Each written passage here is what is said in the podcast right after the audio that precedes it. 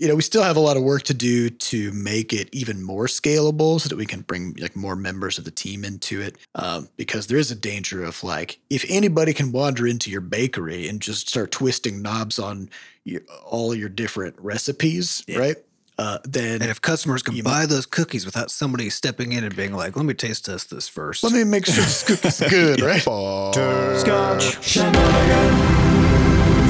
Hey, everybody, welcome to episode 368 of Coffee with Butterscotch, the game dev comedy podcast of Butterscotch Shenanigans. I'm Seth, and I'm the games programmer. I'm Adam, and I'm a sentient AI. I'm Sam, and I'm a regular person. And this is a show where we talk about life, business, and working in the games industry. Today is June 15th, mm, 2022. Yes. Could could be. It's some. It's June. It's June right now. Yup. We can for sure say that. Yeah, with like Uh, 90 percent confidence. pretty pretty confident. Uh, also, we have a warning. Anything could happen on this show. There's gonna be there's definitely gonna be profanity in this show, and then some other stuff too. So uh, if you're not into that, then you you don't have to, you know you don't you don't have to be here. Yeah, It's okay. Maybe an anti-capitalist screed or two. You know, it's just got to be. Yeah, it's okay. Gotta be You don't have the to be. You don't, If you're not into do it- screeds, yeah, we're real Yeah. big on screeds. Also, Yeah. that word. I haven't used that word in a long time, and now I haven't heard it in a long time. Screed. It feels like That's that's that band, right? That band from the Yeah, nineties, yeah. Screed.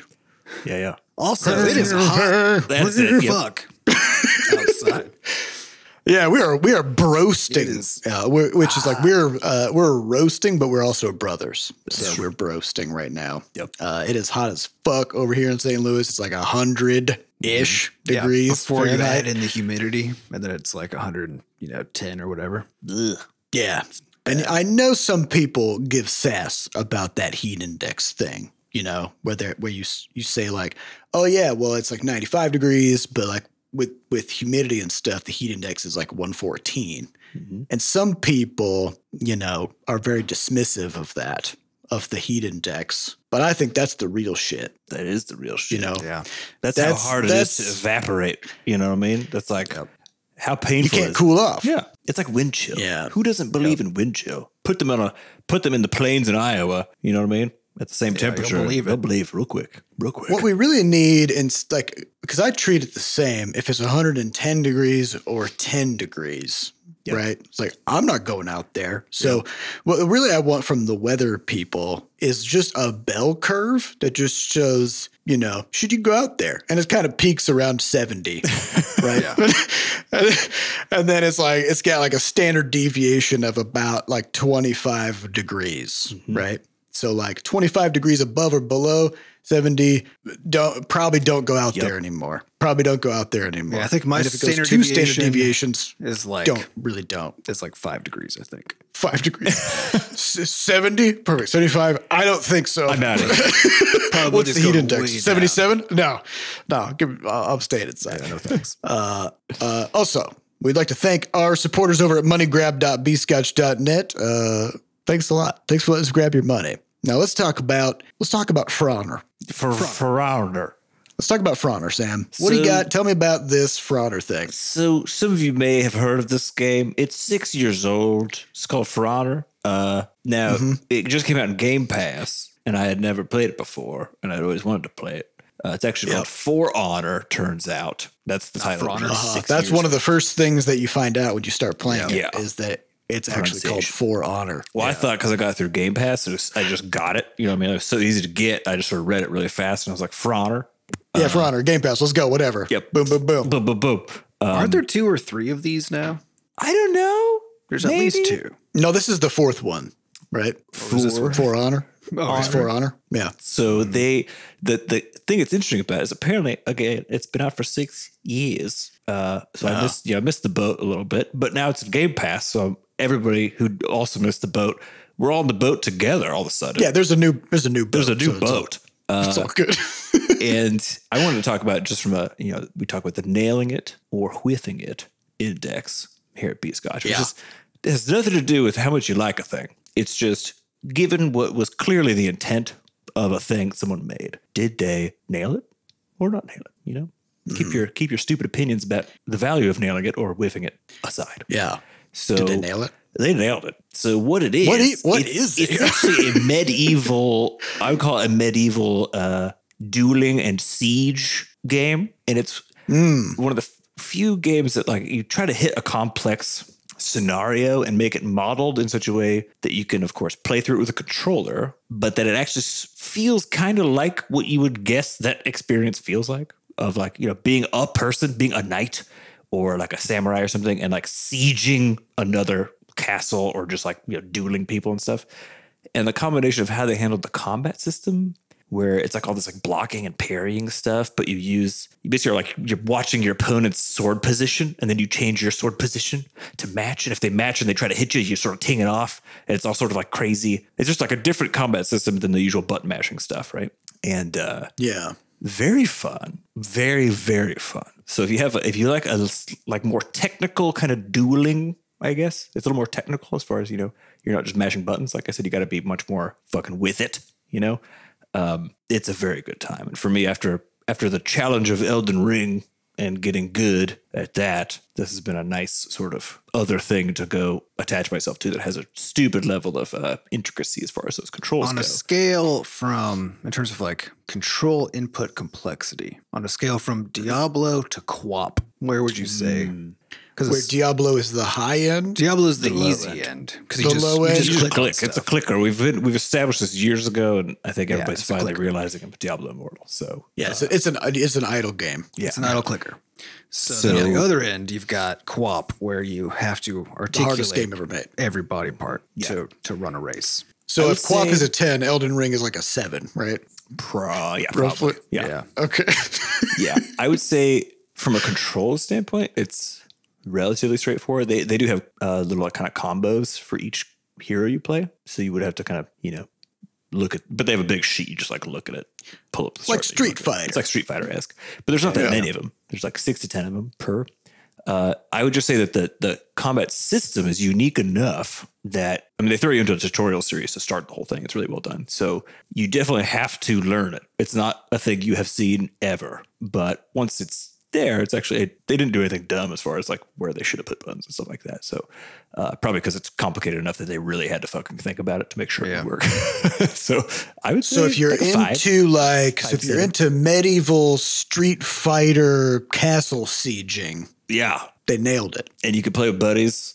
Uh, it's 44 online matches. And yeah, running up and like th- throwing down with someone else and dueling someone else in the middle of a castle siege is pretty fucking cool. I gotta say. So they nailed it. i think i was thinking of Can you- dishonored or dis- dishonored dishonored whatever Yes, Dishonored. I think it's and that's why I thought dish Yeah. dish onared.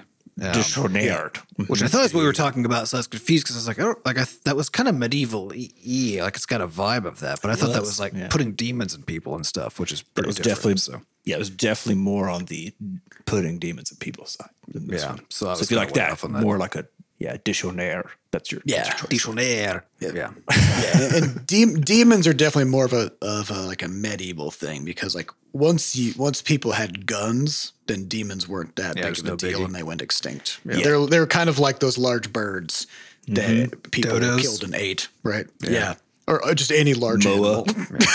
It's sort of like the. Yeah. It turns out the demon's true weakness was being shot. You know, shot with guns. With yeah. guns, Uh, so- If you have to, if you have to stab one, that's a big, bigger challenge. Kind of like if you had a, Yep. if you have a stick and there's a moose around, you're in trouble. Yep. You know, same concept.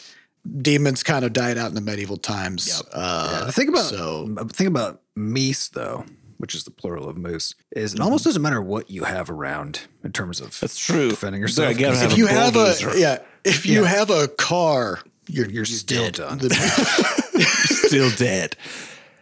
Yeah.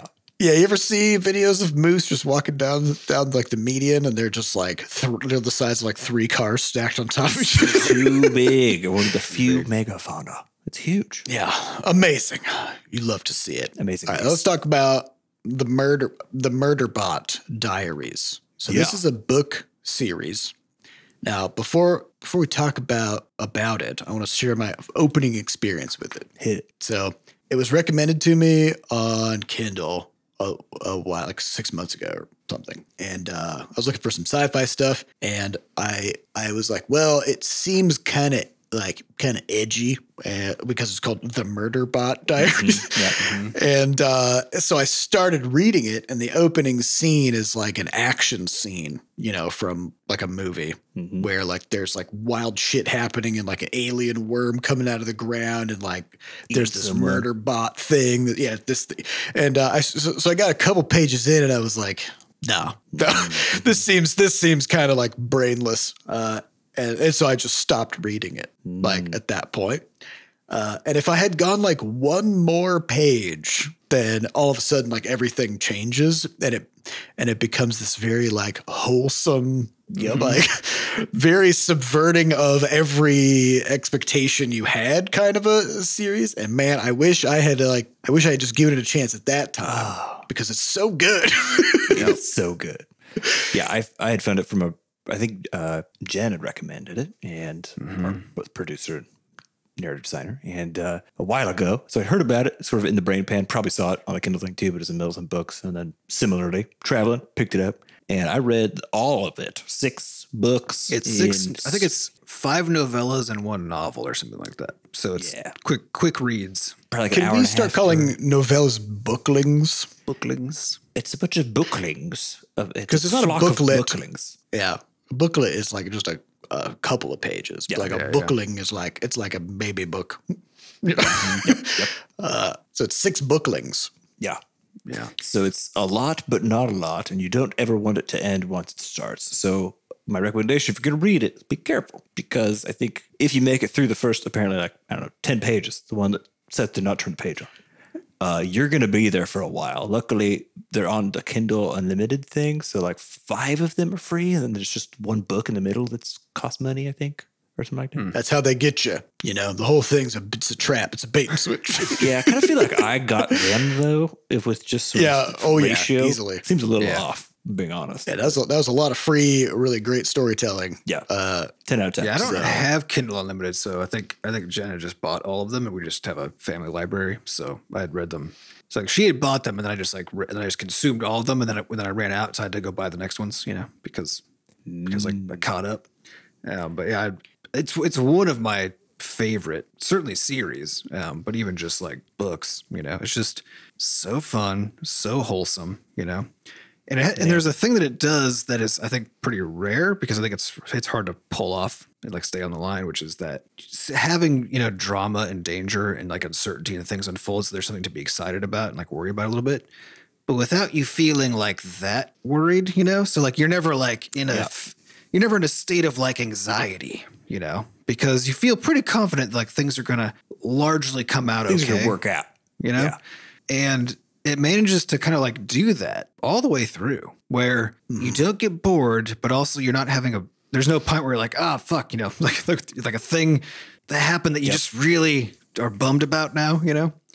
Uh, it does such a good job of that, that it's like, yeah, it's, it's for, for the name of it and for what it is, it's a bizarrely wholesome reading experience. Except yeah, and and my impression of it as well was that in a lot of cases you'll be watching a show, reading a story, and and there's a lot of manufactured conflict and drama where it doesn't really feel like it makes sense, and the characters are kind of like being unreasonably non-communicative or unreasonably belligerent in ways that defy their normal mode of operating just to make some like new plot point happen you know?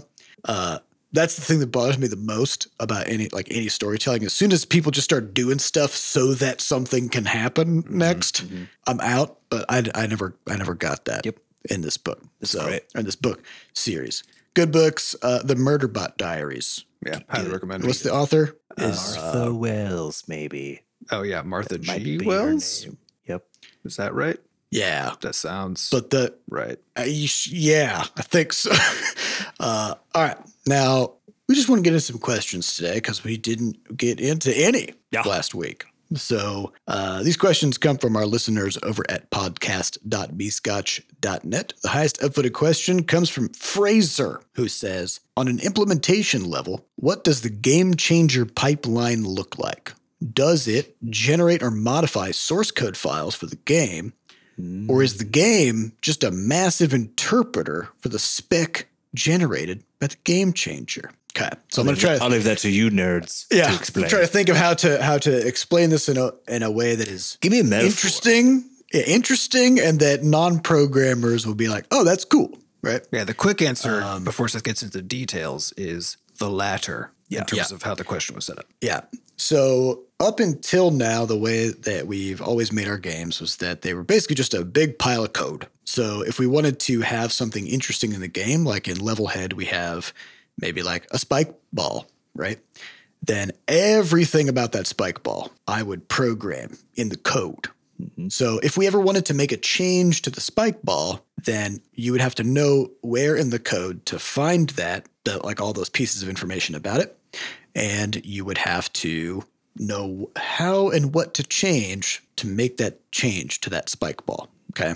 And then beyond that, if I wanted to uh, make that change available to everybody else, then I have to compile the game into a new version, like a new whole patch, and send that out, right? So um, every, in other words, like all of the pieces of information that describe what's supposed to happen in the game and, and how the game works is just woven into the code.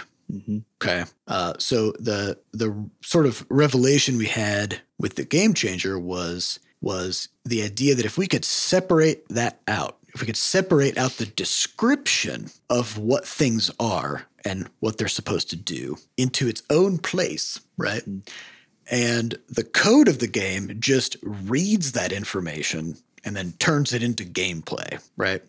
Uh, then we would be able to make changes to the game without, so somebody could make changes to the game without ever opening code because the description of what the game is and how it works is somewhere else. So, uh, Can I try a metaphor here? I'm gonna try one. Yeah, try one. Works. Let's say that you. Uh, this is a baking metaphor. We're gonna go to the cake land for this. It was as if before, the only person in the whole uh, bakery who could actually bake anything was Seth. But the way he baked stuff was basically sort of instead of having you know all the different vats of whatever your flour your whatever else nicely separated and then having all the various implements and tools for dealing with combinations of them as if he spent a very long time engineering like a peach cobbler machine that like you just sort of all it does is make exactly this kind of peach cobbler okay It harvests its own wheat. It grows its own peaches. just the whole So- thing so, if so if Sam says, "Hey, can we get this uh, thing to also make like a strawberry pie too?" then you're like, fuck, now I have to have it plant strawberries and figure out how to harvest the strawberries. And Yep. Yeah. know, So Sam couldn't come in there and just like turn a knob and like flip a dial from peaches over to strawberries or Yep. whatever. And I couldn't even come in and be like, uh, just need a little bit of sweetness. Just like a little more sweetness in this. Can I put some more sugar in here? It's just be like, I'm I have Yeah. to do this now. This is on me. Yeah. You know? There's no sweetness knob. This the sweetness is something that comes from, you know, how six other machines are interacting and trying to automatically figure out how much sugar goes into this cobbler. You know. So then now it's as if uh, you know, it works like regular baking, where you have a, a recipe and then a variety of tools and things to then sort of, you know, you read the recipe, you're like, oh, let's try a little bit of this, a little bit of that, whatever. And you can measure things out. You can set those all those dials, uh, and then you basically you know mix them together and, and basically you're, you're just following a recipe that's been established and you can feel free to tweak here and there as you go Yeah, i guess And then the game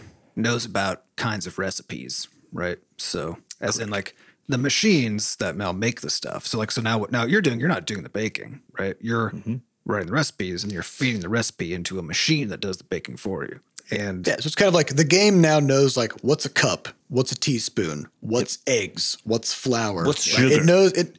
Yeah, it knows what all those things are, and then it, knows also about knows- kinds of things like like what's a cookie and now you can and now within some bounds it understands the idea of a cookie. And so it can make maybe a hundred different kinds of cookies that you would you would describe all of them as cookies when they come out the other side. And so now the people who are trying to come up with new cookies don't have to bake the cookies. They don't have to go make the machine. They basically just try a new recipe and Yeah. feed it into the machine. The place where this becomes magical territory is where uh, you take the recipe your magic recipe scroll, and while eating the cookie that you're making, you're like, mm, this should be a little sweeter.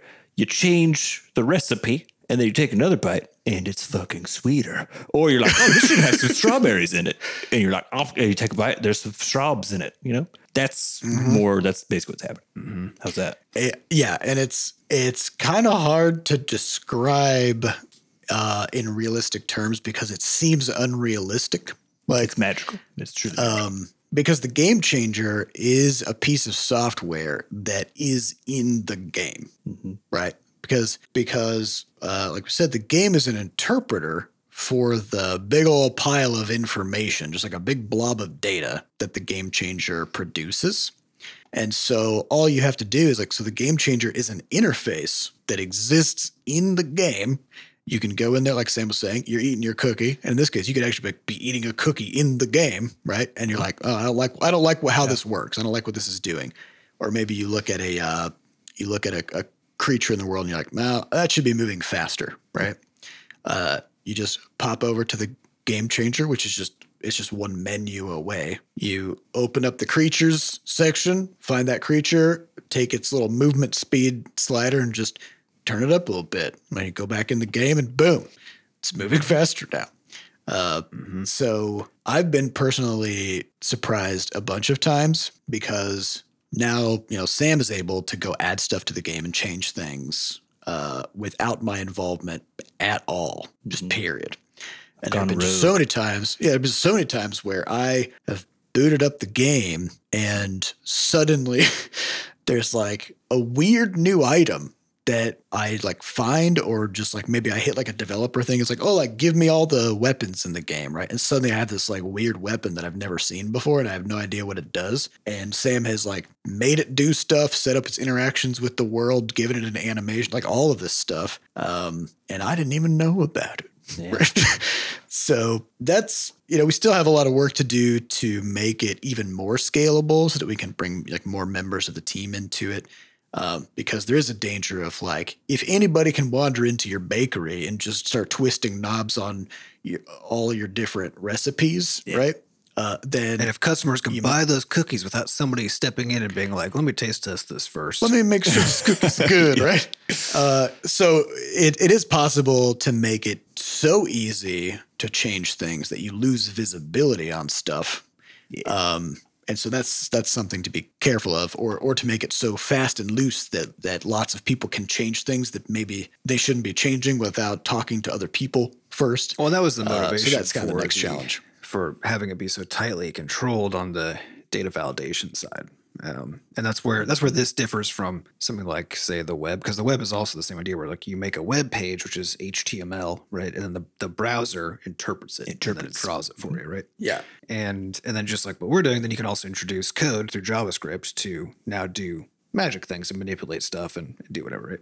But this layer that we're dealing with is is like it's kind of that same idea this data layer but you have to predefine very strict constraints so that the range of allowed shapes of the data and like what the value types can be and that kind of stuff is extremely specific and is designed with implementation, ba- basically with interpretation in mind, so that you already know how you're going to convert this information and like what the range of information that's allowed is, and like how you're going to enable a wide array of, of variants of something to be made. Um, so that now, as somebody does, and with control though, so that now, now when Sam's off making stuff, the kinds of things he can do that make for a weird experience on the other side are really restricted to, to mostly designed things, as in like Yeah.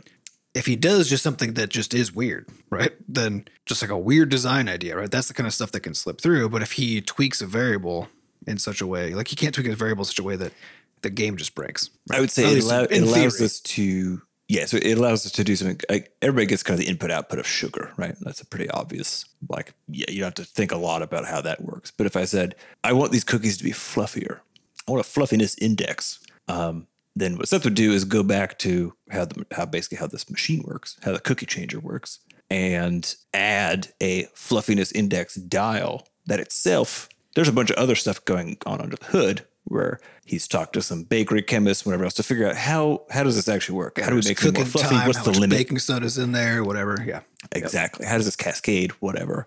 Uh, and then the output though is just there's now a dial for fluffiness. So I can be like, oh, I want some more fluffiness. But we have to the large work then is to figure out what something like fluffiness means and how it cascades, and then create good bookends of minimum maximum values, and make it so that no matter how intensely I turn it up or down, that I don't make either like a dumb cookie that no one wants. He doesn't make it. Yeah, you don't make a cookie that's just sugar, right? Yeah, or Like, just it's- baking It's soda impossible. or whatever. Or, yeah, right. Yeah. And this is cool because that also means once you figure out, for example, how to represent fluffiness of a of a cookie, um, and how to make your machine understand what fluffiness is, right? Then you've covered both ends of the problem, right? One is is describing it so that people can turn the knob, and the other is interpreting what different positions on that knob mean, right? Mm-hmm. Once you've got both ends of that, you can now start applying your fluffiness formula to other things, right? Because then Sam can Sam can be like, "Oh yeah, uh, you know, I really like having this fluffiness dial on cookies, but yeah, I want a fluffier cake now, right?" Yeah. and I could just go, "Yeah, no problem. I'll just take the formula I made over here and just put it on the cake maker, right?" And On the cake maybe tweak it a interpreter. Yeah, maybe tweak it a bit. So Yeah, it might it might require a little bit of, of fiddling, or maybe I could just like plug it right in. Yeah. But I can just take that same dial and just put it over on the on the cake thing, right? And so uh, this really interesting thing is starting to happen as we've been really using the game changer to add and edit stuff in the game. Is that uh, new ideas that we have about stuff we want to see in the game? They now go through a, a different process which is Sam will will first look at all the different knobs and dials and structures that exist and be like, can I like here's this vision I have for this new thing that's supposed to be in the game. Do I have the knobs and dials necessary to make that happen? Right. And sometimes he just does. And other times there's something missing.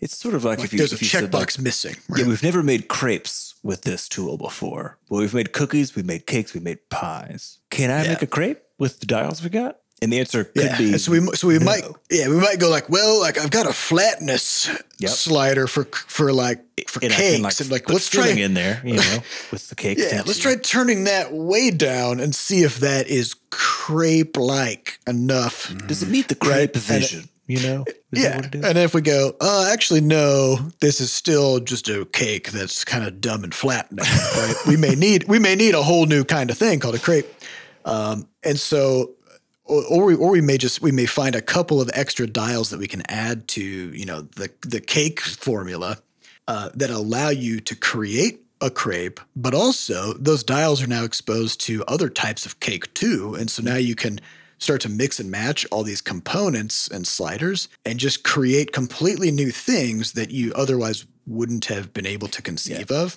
So you're essentially like, Um, oh shit, because we figured out how to make crepes, I can now make scones, which is not a real thing in the real world, but it definitely is in the game changer side, side of things, right? You add capability Yeah. over here and you get that capability over there also. Yeah. And this has also been kind of breaking my brain because um, the the way that that I used to have to work in the game is if we wanted to have a lot of content. So like in the original Crashlands, I think we had like 990 something unique, uniquely defined items in the game at launch. So an item would be like a creature, a tree, a pebble, Some know, grass like like any yeah, just anything that kind of is represented in the game world um, but those things had to be very concretely defined in terms of categories. And a lot of what they did in the game world and what they were capable of doing was had to be kind of inferred based on their category. So we have like a thing that's like called a component, and components do a very specific thing and they're represented a very specific way in the world. And if at any point Sam said, Hey, I want a thing that, you know, does all the things a component does, but this one aspect of it differently, right? Then that's a big problem because there is no knob, there is no dial. And the reason that it's working the way it is is because there's a bunch of code that's kind of like piecing all these other things together to try to make it work. Um, and so it becomes very difficult to make exceptional things, as in like things that break the rules, right? Uh, but with the game changer, since everything is just made up of all these like mixed and matched knobs and sliders and stuff. Um, I've been just systematically removing my code that is trying that like only existed to infer how things were supposed to behave because all those things are now just checkboxes and sliders and stuff and i can just be like what is that slider? and just read it and just do it right? Um, so the code has actually gotten much smaller and cleaner over time uh, and the, our designs have gotten way weirder. Yeah. i would say. They're more specific in the way that we always, but it's because the, the general rule of thumb, unfortunately, if you're making a video game, is that uh, you, need sort of like a novelty. You need to have more or less some level of constant novelty happening. And you can do that in a couple different ways, but a lot of it is done through, you know, unique content. Like what's what's novel? It's just something that's unique, right? So the first time you see one enemy, well, you know, second time you're like, oh, okay. And then after that, you're like, who gives a shit? I know everything about this, whatever. Um, Yeah. So the problem is that you basically need to set up you need to set up a general soup out of which you can create a lot of very unique little moments for people. deviations from the norm Yeah, that's that's what Yeah. provides a lot of that just kind of constant engagement and especially a lot of that sudden rearranging of how you see a game world uh, after something's revealed to you or whatever else. Um, and we couldn't do that at scale before in any sort of way. You can you, you can do it for short games for sure, but uh, it's very expensive. It's novelty is extremely expensive uh, unless you have a tool like this. Yeah, and I think it, like an easy way to think about it is if you had like rocks in your game and, and a mining pick in like the typical survival survival game style, right? Then you would just think of like, okay, there's like different levels of rock, and then there's different levels of mining pick, right? And the mining pick just does more damage, and the rocks just have more HP. A rock is a rock, a pick is a pick. Nothing to see here, right? Yep. Um, but once you can control all these different aspects of a thing, then you can have unique and interesting properties on every rock and every pick. And you no longer have to think about them just as a, a linear progression of power. It's not just like you just change their level and suddenly, uh, you know, and that's the one thing that's different. Now you can have a rock that like explodes unless you like get it wet 1st or, you know, whatever it is. Um, like we were just talking today about like what if when you broke this one rock it like exploded into debris of uh, like boulders that you had to make sure you didn't get hit by. It's like easy. You could totally do that right? Um, and that's a unique thing about that rock that no other rock has and that creates a really cool and interesting gameplay experience other than just like it's a level two rock right? Yeah, how is how is this rock fun in its own little contained way, even if it is a level two rock, right? Because basically the next point you get to with this is then what this allows you to do is really make a design that is kind of all over the place, uh, and so then you have to actually Yeah. yeah you have to be more be careful. keen on what the design, what's the point, where are you trying to go with this, like what is the design for, uh, and make sure that everything you put in is doing that job, right? But that's a much more enjoyable position to be in than to be like, I would like for this rock to explode, and for someone to be like, no, it can never explode because otherwise there is no Rocks are rocks. they sit there and take damage from picks. That's what a rock does, right? Um, yeah, you don't have to accept anything, but yeah, it's it's you can do anything, but should you do anything? That now now all the big challenges are just design challenges, which is where we wanted them to be in the first place. So that's good. Uh, next question comes from Mimabip Gorky, who says, How much direction do you give your freelancers for creating music and sound effects? Are you spending a lot of time testing out music and sound effects found online to find out what you like first? Or do you let them have free reign to do what they think is best? Pr- pretty much the latter uh, for a lot of things when it comes it- to like, Yeah, it, it I think it, it basically depends. The problem is you have a, there's a scope question here that's hidden. I think, which is like depending on the scope of the project, right?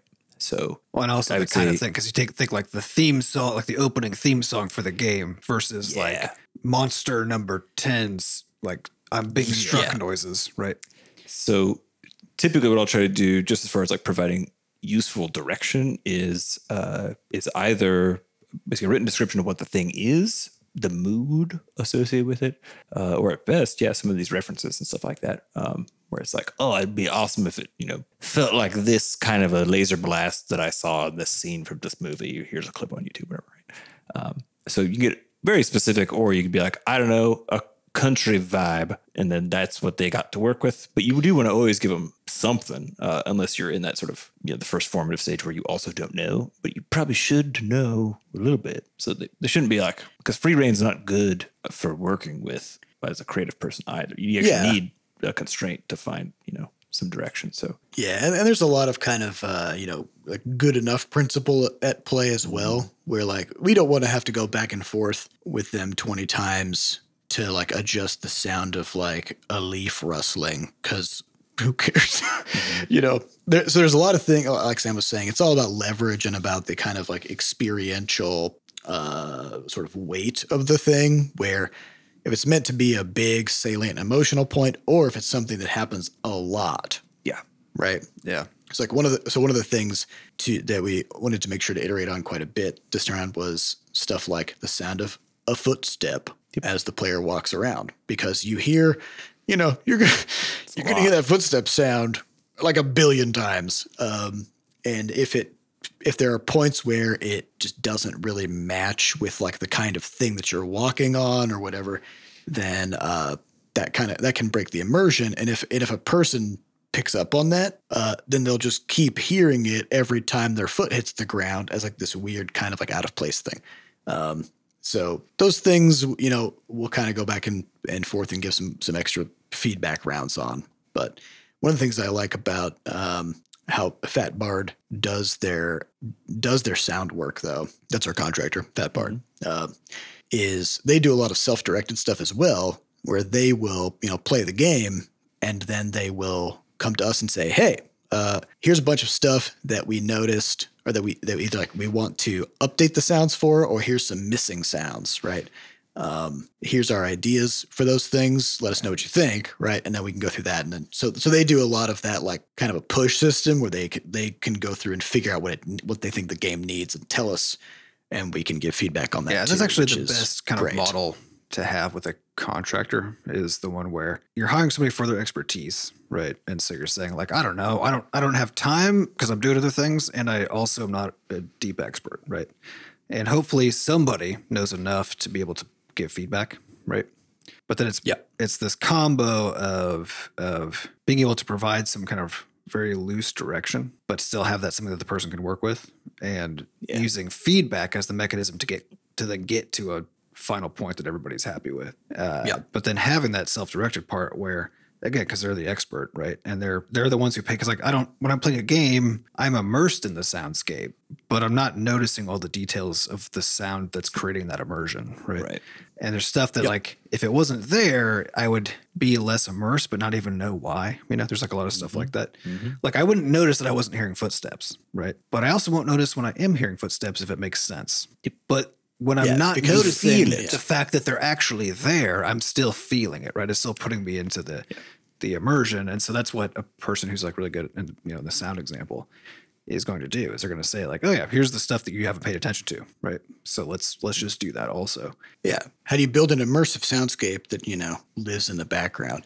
Yeah, there, there was something kind of in this line of like things that you don't notice because if they're done well, but then once they once something gets off about them, you can't unsee it. Uh, is you guys remember that game WildStar? from I never played it, but 2014? yeah. So I something always just felt like really weird in that game where like I felt kind of um like uneasy and disconnected from like m- my place in the world physically. Like it was sometimes hard for me to be able to understand where my character was and where other things were and like how far away they were. And I finally figured it out after quite a while was that if you zoomed your camera out past a certain point, then nothing had shadows. Uh, Right? The shadows just, they were gone. So there was no not even like a little like blurry circle under the thing. And so suddenly I just couldn't quite tell where something was standing on the ground. yeah Uh, and man, that was weird. Like, Yep. and you don't realize, you know, just how big of an impact just like a blurry kind of dark invisible. circle. Yeah. uh, yeah, and you don't notice it and whatever. But then as soon as it's gone, there's just like this feeling something is Mm-hmm. wrong. You know?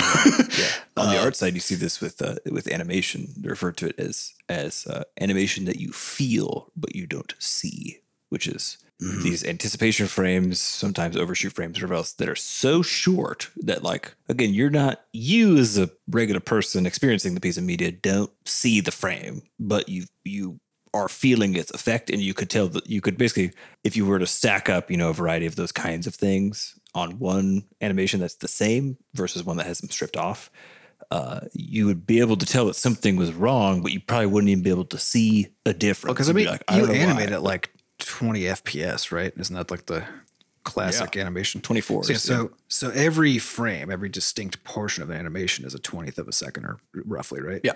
Very fast. and those in between frames, those those like smears and stuff, right, where it's like the starting to the ending position, it's literally one frame. It's literally one twentieth of a second, right? Mm-hmm. And the absence of that, of just one twentieth of a second of a, an experience that your that your eyeballs had, right, can be the entire difference between something feeling good and mm-hmm. feeling either visibly just bad, like you can tell, or or just unsettling, like you're not exactly Yeah. sure. But but this- this also goes the other way too, right? Where somebody who's really, who really knows their stuff along whatever domain also knows what to not really worry about, right? And Yes. so you'll see this sometimes. And like, so I was playing Back 4 Blood a few weeks ago with some friends, and it's all of a sudden they started looking at the walls and being like, these walls have like a lot lower texture, right? Like a lower resolution texture than like Mhm. everything else, right? And I hadn't noticed. And then I went and looked, I went and like, you know, steered my character over and like looked at the wall really close. And I was like, oh, yeah, it is like a lot lower resolution, right?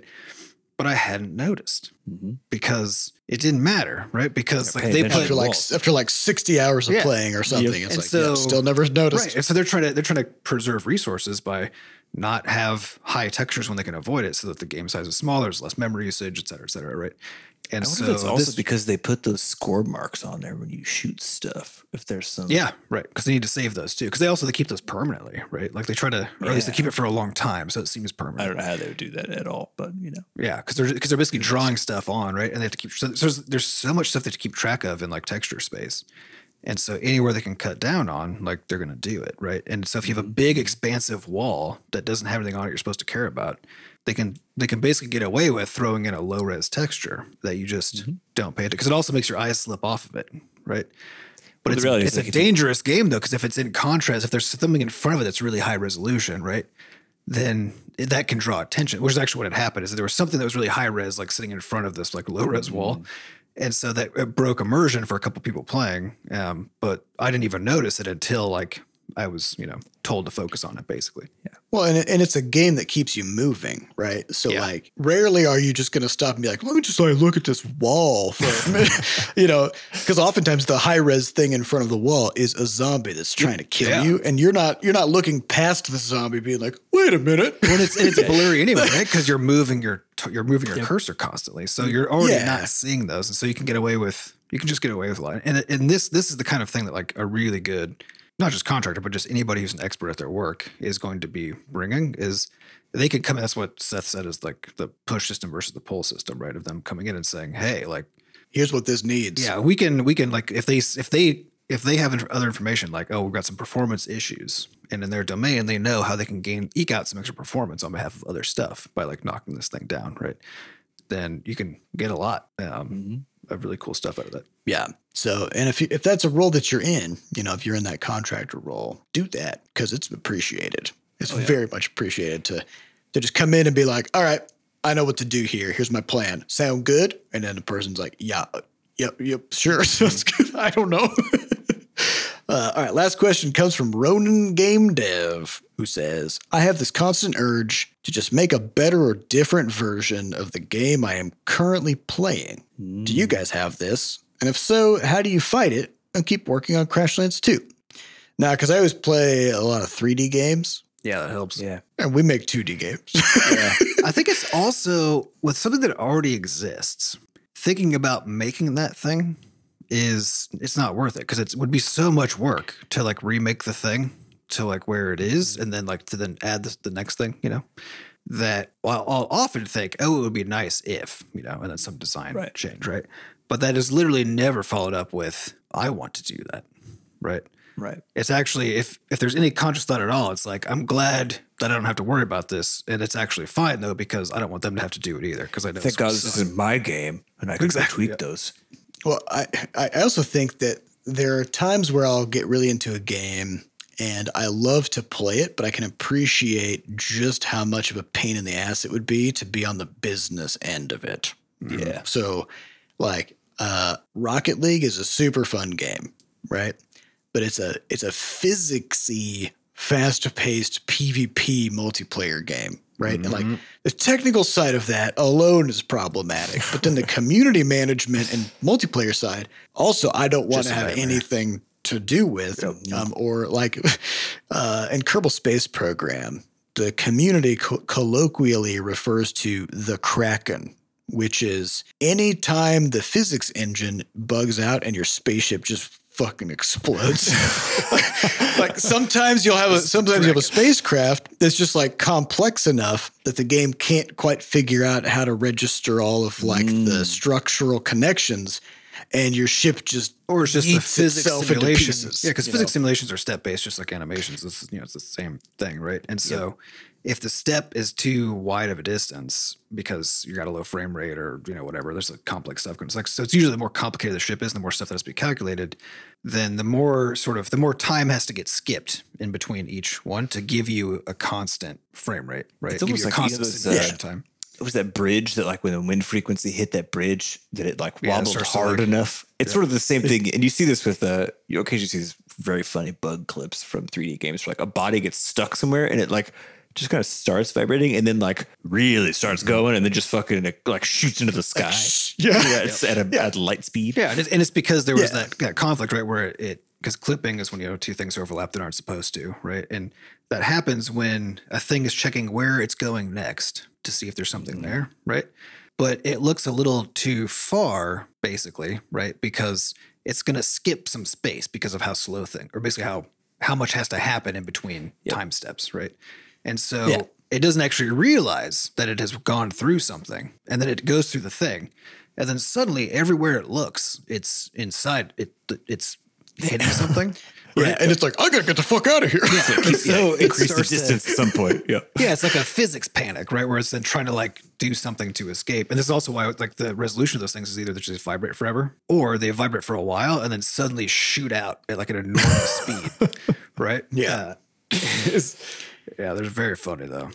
Yeah, it's like I'm, like in my mind, like I always- like anytime I've spent sufficient time with a game that I really enjoy, yeah, you you will come across weird stuff, and I always think like, you know, I don't think that I necessarily could do this better mm-hmm. because I know how intractable some of these problems are, right? Mm-hmm. Like I want to go like run into my own problems that I've wandered into unknowingly and not like not go face first into a known problem that somebody else who is very smart couldn't solve. You know, I think largely when I play games, as I get into them, it's more so that it's I love when they do something that I've they do they execute an idea that like everybody has, whether it's about how leveling up works or you know whatever, but just with just with like a little bit of uh, there's just a different angle on it.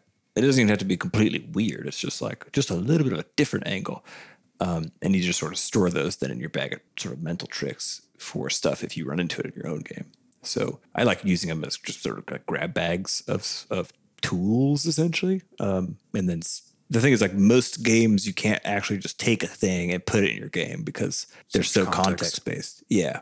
So that's one of those traps I think people fall into, which is also the idea of like every game you play pulling like most things from it, whatever your most recent. It's not like I'm after playing For Honor, I'm like, ooh, we should have a block blocking based positional, you know, uh, combat system for your your limb. Um, no, but I like how they did other things that we could pull off, you know, or, or take like little tidbits. But you also still might Yeah. take some piece of that, right? Some idea of like how the combat system works and like the idea of how how they did the timing or how how complex it is, or even just something like how they set up the controls, like given how complicated of a thing they're trying to do. What did like what was the design approach they took towards mapping that onto a, a controller and then trying to use that like trying to learn something general, right? That that's a little specific because it's still about that detail, but you take the generalizable lesson and try to figure out how you can apply that, which is where all the Yeah. fun is. hundred percent. yeah. So no, uh, yeah, I've never, I never thought like I want to just make this game, but yeah, there's always inspiration that you can find just all over the place.